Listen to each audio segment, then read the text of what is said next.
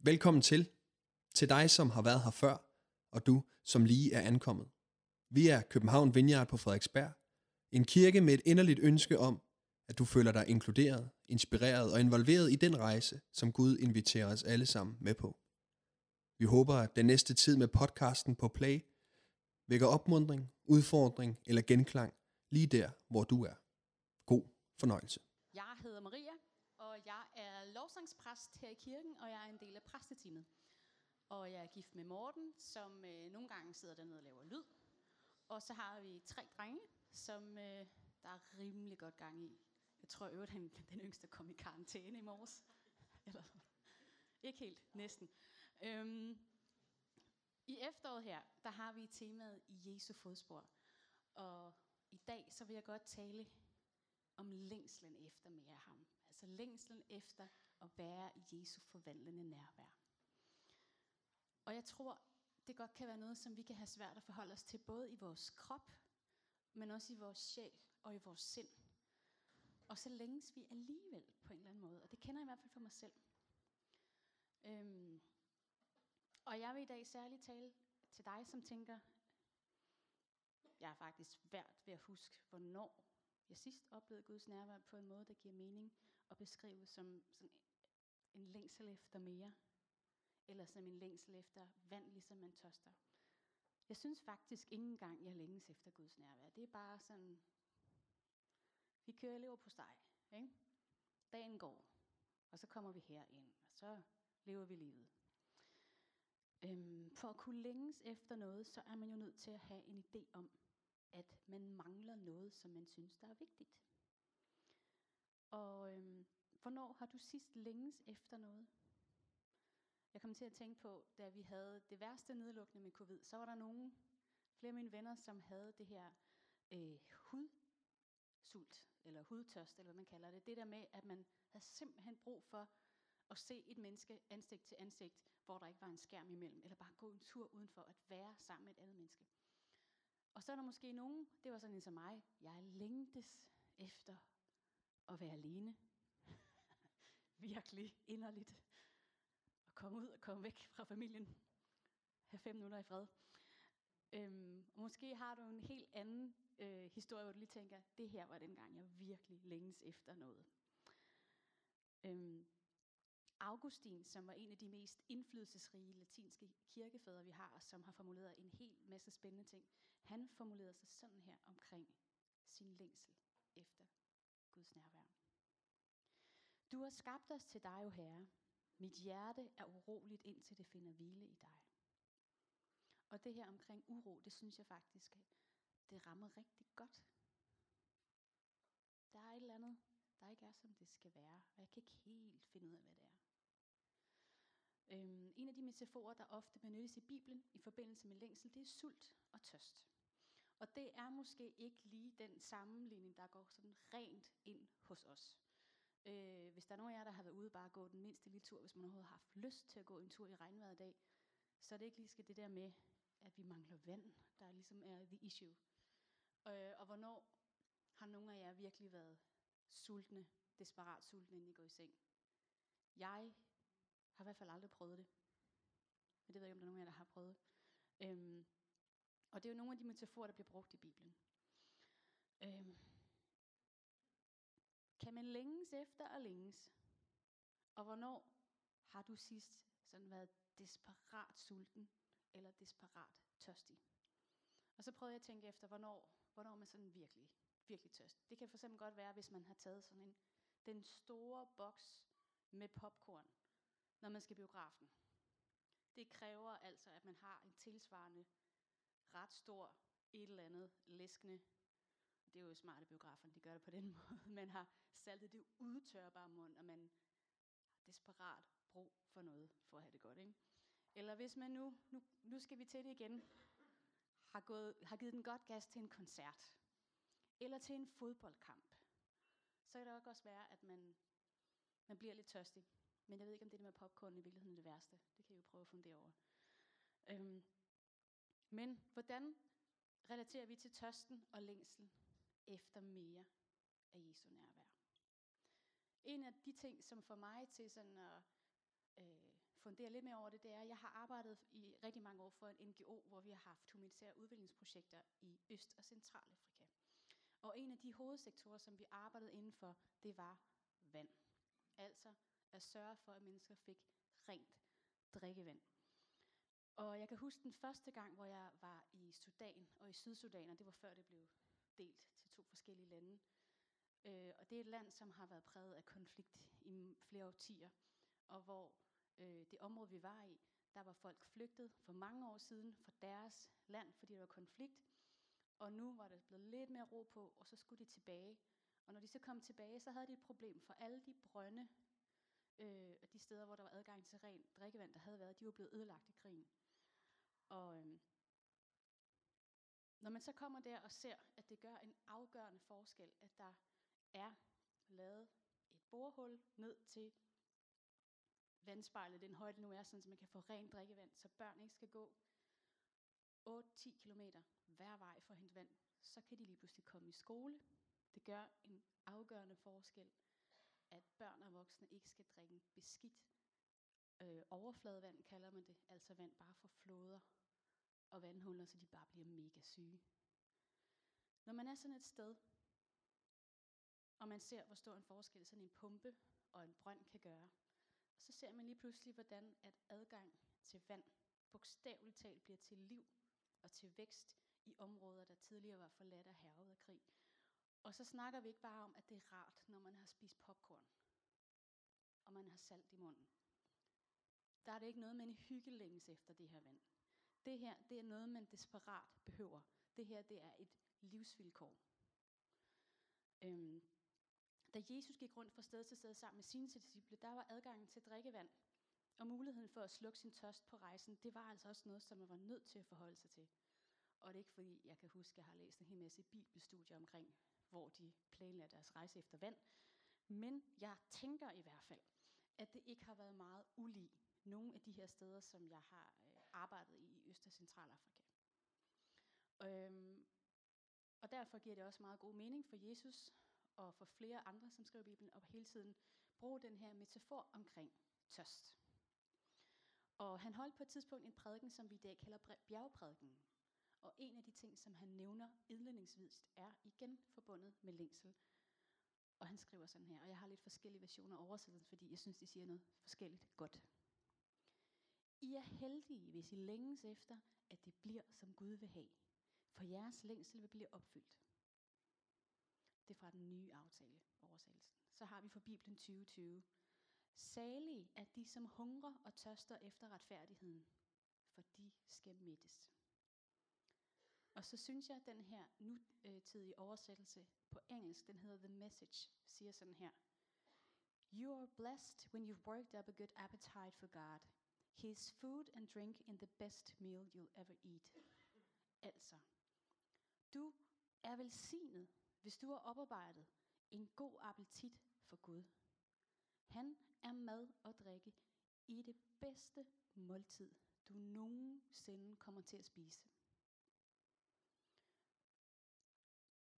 Øh, Jesus har også den her samtale med den samaritanske kvinde i Sykar, som kom for at hente vand.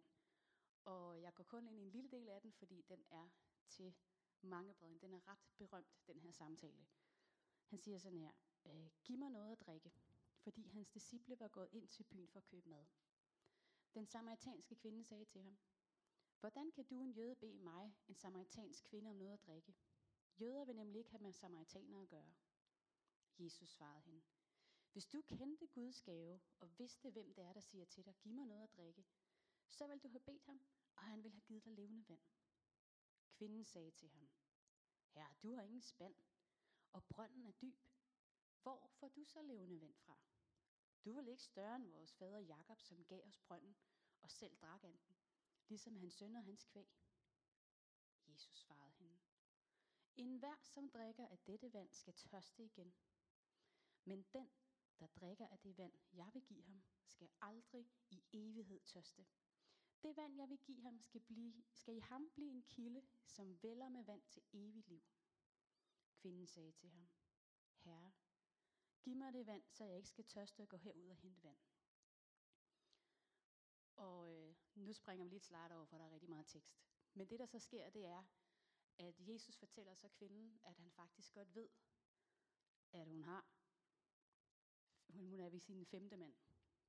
Og at altså, han kender til alt omkring hende, og han fortæller faktisk også hende, den her kvinde, at øh, han er Messias, altså Guds salvede. Øhm, han vender sig, henvender sig til kvinden, som er alene ved brønden for hende vand. Og i Bibelen der står der, at det her det var den 6. time. Og det er ifølge nogen, så er det midt på dagen, hvor det er så varmt, at ingen normalt vil gå ud til en brønd for hende vand. Der er ikke nogen, der normalt ville udsætte sig frivilligt for at tage turen. Det var simpelthen for varmt. Øhm, og det er jo fordi, som Jesus ved, så er der nogle ting i hendes liv, der gør, at hun skammer sig. Og det har garanteret ikke været nemmere dengang at være en kvinde, som, hvor der gik rygter om, at nu var hun sammen med sin femte mand. En kultur, som var rigtig meget båret af skyld og skam. Øhm, og vi kan jo ikke vide, hvorfor det er gået hende, som det var gået. Øhm, vi kan jo ikke vide, hvad det er for nogle omstændigheder i hendes liv, der har gjort, at det er endt sådan her. Øhm, men det kan rigtig god mening, at hun foretrækker at hente vand alene, hvor der var en god chance for, at hun ikke skulle møde andre. Og lige der, hvor hun sniger sig ud alene, så ser Jesus hende. En kvinde med et dårligt rygte, og han kender hende. Han kender til de skamfulde detaljer i hendes liv, og han henvender sig stadigvæk til hende. Han taler med hende. Og ikke nok med det, så fortæller han hende, at han er den, som er kommet for at frelse. Han fortæller det ikke til de vigtige og rigtige mennesker, som ikke gør nogen fejl. Han fortæller det til hende her. Og jeg, øh, jeg tænker, det er min egen tanke, at, at Jesus har vidst, at hun kom ud på det her tidspunkt, så der var en grund til, at han, selvom det var ubehageligt, skulle sætte sig ud i nærheden af den her brønd, når det var mega varmt, fordi hun havde brug for at blive set. Og så er det, at han tilbyder hende en gave, og det er det her levende vand. Men den, der drikker af det vand, jeg vil give ham, skal aldrig i evighed tørste. Det vand, jeg vil give ham, skal i ham blive en kilde, der vælger til vand med, e- med vand til evigt liv. Og måske har du hørt om hende her kvinden før. Det kan også godt være, at det er første gang, du hører om det levende vand, som Jesus beskriver. Og det er det, som er ham selv. Det er hans nærvær. Og det er mere end værd at tørste efter. Og uanset hvor du er henne i livet, hvor succesfuld du oplever, du kan være, hvordan du har det med karriere og studier, familieliv, hvor mange venner eller hvor mange penge du vælter dig i, eller hvor misforstået og ensom du føler dig, eller hvor mange likes og følger du har, eller hvor mange du ikke har på sociale medier, så kommer Jesus til dig, lige der, hvor du er. Og han ser dig i det, hvor du føler dig overset og usynlig, og han kender dig. Han kender hele det brogede billede, som du indeholder alt det gode og det dårlige, og han tilbyder dig sit levende ven. Sig selv, sit nærvær, sin frihed, sin kærlighed og glæde. Hvis du vil tage imod det. Fordi han kommer ikke og tvinger dig til at åbne munden, og så tager han ikke en trakt og tvinger det ned i dig. Det er en gave.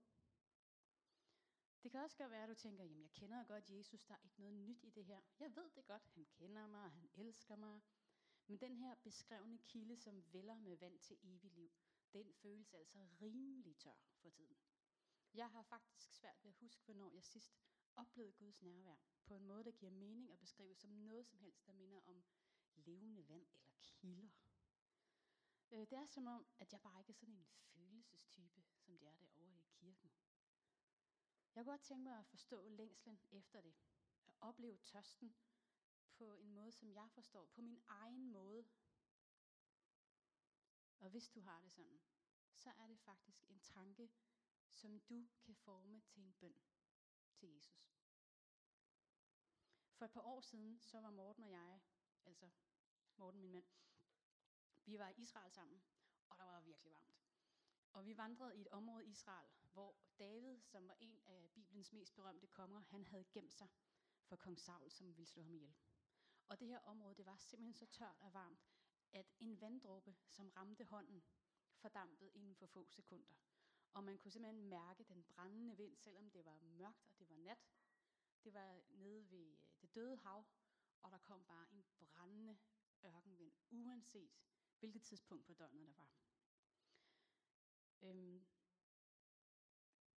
man er simpelthen nødt til at være opmærksom på sin væskebalance og hvor meget drikkevand man har, hvis man skal ud og vandre i det område. Og der kan være fuldstændig dødt og goldt og klipper og sand og brændende varmt. Men der, hvor David han gemte sig, det er i hvert fald de, de siger i stuen, der er, er der en kilde i en kløft. Og der er et vandfald.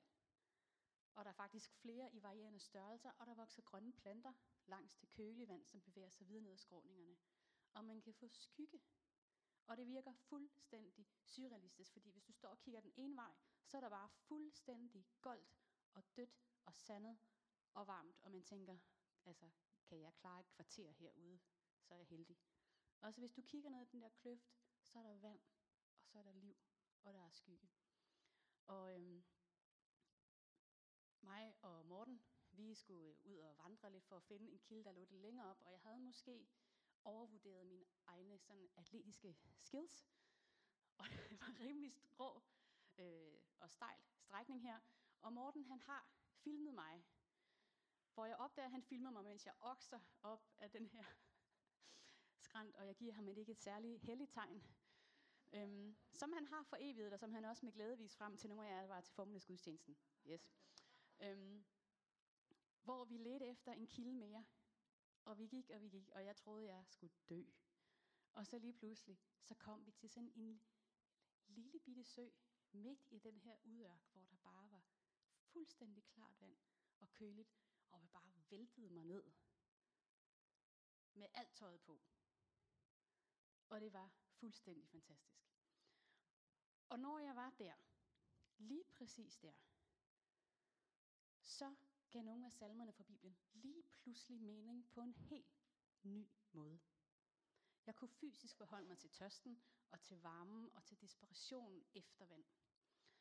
Og øhm, nu vil jeg læse salme 63, vers 1-8 her. Der står, Gud, du min Gud, jeg søger dig, min sjæl tørster efter dig. Min krop længes efter dig i det tørre, udpinte, vandløse land. Ja, jeg vil skue dig i helligdommen og se din magt og herlighed, for din troskab er bedre end livet. Min læber skal lovsynge dig. Ja, jeg vil prise dig hele mit liv. I dit navn vil jeg løfte mine hænder. Min sjæl mættes som af fede retter, og min mund lovpriser dig med jublende læber, når jeg på mit leje husker dig og tænker på dig i nattetimerne. For du er blevet min hjælp, og jeg jubler i dine vingers skygge. Og så kommer der en klassiker her, som nogen måske endda kender melodi til. Salme 42, vers 1. Katrine, hun er klar, kan jeg se. Yes. Som jorden tørster efter rindende vand, sådan tørster min sjæl efter dig, Gud. Jeg længes efter at se den levende Gud. Hvornår kan jeg få lov at træde frem for ham? Og David han udtrykker her sin længsel efter Guds nærvær. Og den tørst, som David beskriver, det er ikke en mild tørst. Det her, det er en desperat, livstruende tørst. Så meget længes han efter Guds nærvær. Og det er der. Det er det, jeg længes efter. Jeg længes efter, jeg længes efter det så meget. Jeg længes efter at forstå, hvor meget jeg har brug for ham. Og jeg vil gerne bringe salmerne på banen, fordi at de godt kan hjælpe til at tilføre nogle flere og andre aspekter til at opleve, eller til at opleve og forstå længslen efter Guds nærvær. Fordi salmerne, de var faktisk skrevet til at skulle synges. Altså, de er poesi, som man tilsætter musik. Det var jødernes og senere kirkens allerførste sangbog. Salmerne var de sange, som Jesus og hans følgere de kendte udenad. De sang sammen. Og Jesus han forstod sin egen identitet og sin opgave i lyset af det verdensbillede, som salmerne giver. Teologen N.T. Wright udtrykker det sådan her, at salmerne repræsenterer Bibelens eget rodsystem i det store træ, som vi kalder kristendom. Og jeg kan kun opmuntre jer til at prøve at dykke lidt mere ned i salmerne. Nu bliver vi lige sådan lidt teoretiske her. Et godt digt anvender den poetiske form til at bore dybere i vores menneskelige erfaringer og følelser, end almindelig tale eller tekst er i stand til at gøre. Og jeg ved ikke, I kan forholde jer til det. Hvis jeg nu begyndte at synge, det kunne være, at det var en rar oplevelse, det kunne være, at det var en forfærdelig oplevelse. Det ved I ikke. Men når man tilsætter musik, så bliver man lukket ind i en anden dimension. Vi tilfører et andet aspekt og nogle andre følelser, hvor noget, som du ikke bare kan beskrive med ord, kan du sanse på en anden måde. Og her vil jeg sige, det gælder jo ikke kun musik, det gælder alle mulige former for kunst. Vi har en fantastisk Gud, som har så mange facetter, hvor at folk med kreative evner kan være med til at formidle noget af alt det her fantastiske, som Gud han er. Grunden til blandt andet, at vi synger sammen, det er fordi, det faktisk er noget, der er nemt for os at gøre, og som er med til at bringe nogle flere aspekter ind i det der med at udtrykke vores kærlighed og vores længsel, eller vores tak, eller hvad det nu er, til Gud. Øhm, ja. Ja. Så øh, jeg vil også komme med en lille udfordring her. Har du prøvet at synge en tekst, du læser, og prøve at se, hvilken forskel det gør? For nogen vil det være en velsignelse. For nogen vil det være mærkeligt. Men bare prøv det. Det kan være sjovt. I salmerne, der kan vi opleve glæde, håb og afmagt og smerte og frustration og tillid og altså en rutsjebane af følelser. Og det er ikke kun det lækre og det pæne og det nære. Her der blev præsenteret for to øh, forholdsvis pæne dele af salmerne. Men hold fast, mand, hvis I dykker ned, så får jeg at se, at der er godt nok nogle, en ordentlig gang selvmiddelighedsklagesange klagesange repræsenteret i salmerne. Og øhm, det er sandheder omkring følelser og oplevelser, som der kan udtrykkes, når man er i en tæt og intim relation til Gud. Og det er noget, som er beskrevet af mennesket. Og David, han beskriver poetisk sin sult og sin tørst efter Guds nærvær. Guds nærvær, det var hans gave til os i Edens have. Jeg skal lige herinde. Skål.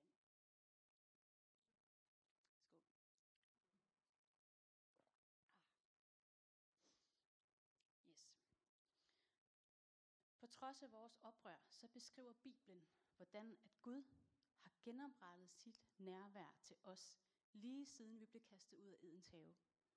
Det er faktisk en uendelig historie om ufortjent kærlighed. Vi har brug for Guds nærvær. Men vi kan være bedøvet af alt muligt andet, vi fylder vores liv med. Og vi kan være så åndeligt udhungrede, at vi slet ikke engang føler sulten og tørsten, men bare apati og kvalme. Har I prøvet det? Man er så sulten, man er ikke mere sulten, man er bare sådan lidt... Øh. Ja. Første gang, jeg oplevede oversvømmelse i Somaliland, som er en del af Somalia, der var jeg virkelig overrasket, fordi jeg var ankommet til et land, der var fuldstændig udtørret. Der var tørke, sand, støv, godt landskab, og folk de manglede vand. Altså, vi var der jo blandt andet for at sørge for, at de fik ren, rent drikkevand. Øhm, det var surrealistisk, fordi når regnen så kom, så gik der få timer, og så var der oversvømmelse. Og så vil jeg forklare, at det er fordi, at jorden er så udtørret og så tør, at den er så hård, at når vandet endelig kommer, så kan det ikke engang synke ned i jorden. Så bliver det en flod, der ødelægger og river huse og skoler og folks, øh, hvad hedder det, livelihood, hvad hedder det på dansk. Der hvor folk de bor og lever, ødelægger det. Jeg synes, jeg mangler en side her. Så kører vi freestyle. Fedt. Øhm, jeg ønsker simpelthen ikke at være så udtørret, at jeg bliver så hård, at jeg ikke engang kan modtage Guds nærvær, når det kommer. Det er min bøn. Øhm, I Vineyard-bevægelsen, vores kirkes bevægelse, den spirede netop frem en sult og en tørst efter mere af Guds nærvær. Det var en flok trætte, og for nogen vedkommende, nogens vedkommende, nogle desillusionerede mennesker, som har lavet kirke og været en del af kirke i mange år. Men øhm, de længtes simpelthen efter mere. De længtes efter at se, at det, som disciplene oplevede for 2.000 år siden, at det kunne være relevant i dag. At det kunne være relevant at bede for syge. At bede Guds nærvær om at komme. At se Guds rige bryde igennem. Og det var ikke fordi, de havde ord for det. De, de kunne ikke beskrive det. Det var ligesom det der urolige hjerte, jeg snakker om i starten med Augustin. De var bare sultne og tørstige efter noget andet og noget mere. På det tidspunkt, der, øh, der samledes de i stuerne og begyndte at synge til Jesus. Og oplevede lige pludselig Guds nærvær manifestere sig på en måde, de ikke oplevede før. Og det var ikke et eller andet super sejt koncept, med at man skal gøre tingene på en bestemt måde. Øhm, det var simpelthen bare en længsel, der gjorde, at vores kirkebevægelse, som i dag er verdensomspændende, jeg kan ikke huske hvor mange hundrede kirker derovre, hele verden startede. Altså det er en del af vores DNA.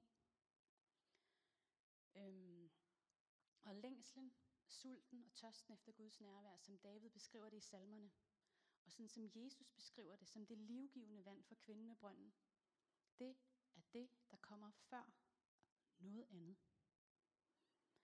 John Wimber, som var en af Vineyard-bevægelsens første ledere, han beskrev det sådan her. We don't seek God's power, we seek his presence. His power and everything else we need is always found in his presence. Altså, vi søger ikke Guds kraft, vi søger hans nærvær. Hans kraft og alt andet, vi har brug for, findes altid i hans nærvær. Så det intime fællesskab i Gud, det starter lige her. Det starter ved sulten og tørsten og længslen efter ham og hans forvandlende nærvær. Det ligger vores, i vores DNA. Sulten og tørsten efter Guds nærvær. Vi kan kalde det step 0. Altså det er grundvilkåret, før vi kommer til step 1. Hvad vil der ske i dit liv i dag, hvis længslen fyldte dit hjerte? Længslen efter Gud og hans nærvær, tørsten efter ham. Og nu snakker vi ikke om hygge popcorns tørsten. Vi snakker om tørsten, som når man går i ørkenen, og man har brug for vand for at overleve. Hvad hvis du kommer ind foran Guds trone, lige så indtørret og støvet og uperfekt, som du er? Hvilken respons vil sådan en øget længsel efter Jesus og hans forvandlende nærvær afføde i dit liv? Og hvad vil det gøre i vores kirkefællesskab? Hvordan vil det se ud i form af, når du prioriterer din tid? Hvordan du behandler andre mennesker? Hvordan du prioriterer din økonomi? Nu har vi hørt anden del noget omkring økonomi i kirken i dag. Hvordan vil det se ud i vores netværksgrupper? Hvordan vil det se ud, når vi samles til gudstjenester? Når vi lovsynger sammen, og når vi beder for hinanden? Og hvordan vil det se ud, når vi rækker ud til byen? Og alle de mennesker, som Gud elsker i vores by, som har brug for, at vi inkluderer dem. I 70'erne så blev den her længsel medvirkende til det, som i dag er vores kirkebevægelse. Og Gud han inviterer os alle sammen, som tørster, ind i hans nærvær. Og det kræver ikke et perfekt liv eller en perfekt relation til andre og til Gud, fordi vi har faktisk brug for Guds kraft til at blive forvandlet. Og den kraft og den styrke, den finder vi i hans nærvær. Vi søger ikke Guds kraft. Vi søger hans nærvær.